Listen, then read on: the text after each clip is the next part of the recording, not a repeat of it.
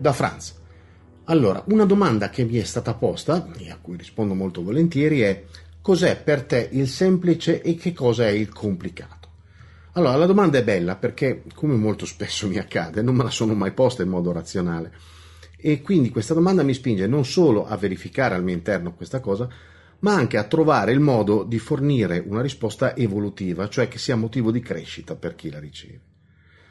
Allora, come sempre in questi casi, diciamo terminologici, trovo estremamente utile partire dall'etimologia. Semplice viene dal latino simplex, ovvero da sin, cioè senza, e plex, cioè piega. Senza piega, ovvero per traslato un pezzo unico, non costituito da altre parti, diciamo. No?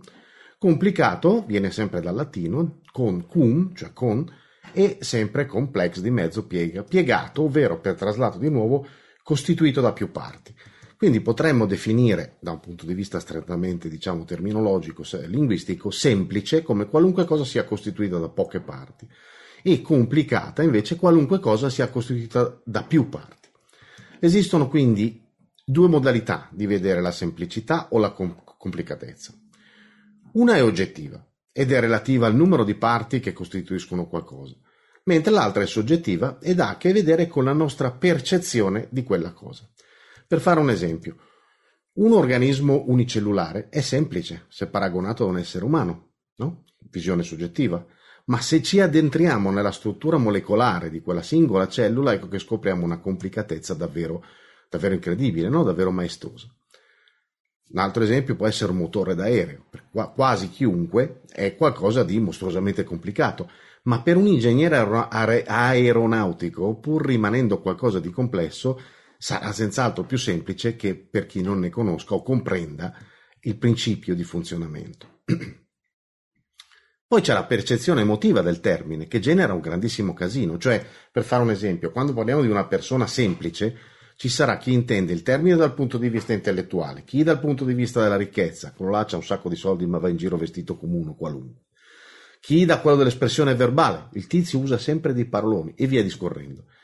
In sintesi, personalmente eh, non ritengo che esista davvero qualcosa di semplice o di complicato nell'universo, parlo solo di quello materiale ovviamente.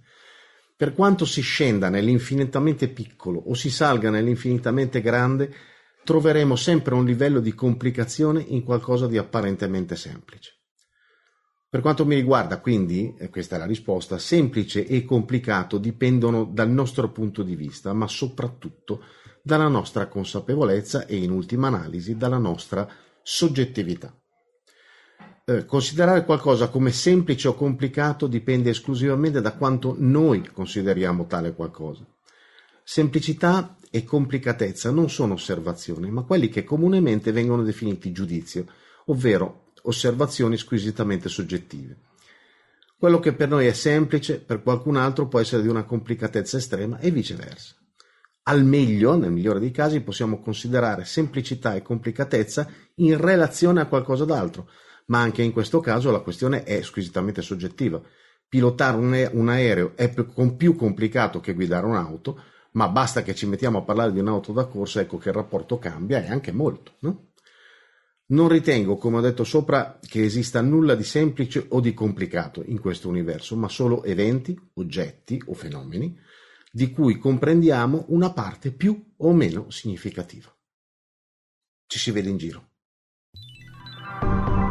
Benvenuti su Franz Blog, canale video e podcast. Trovate questo contenuto e tanti altri su franzblog.tv in versione scritta, video e audio.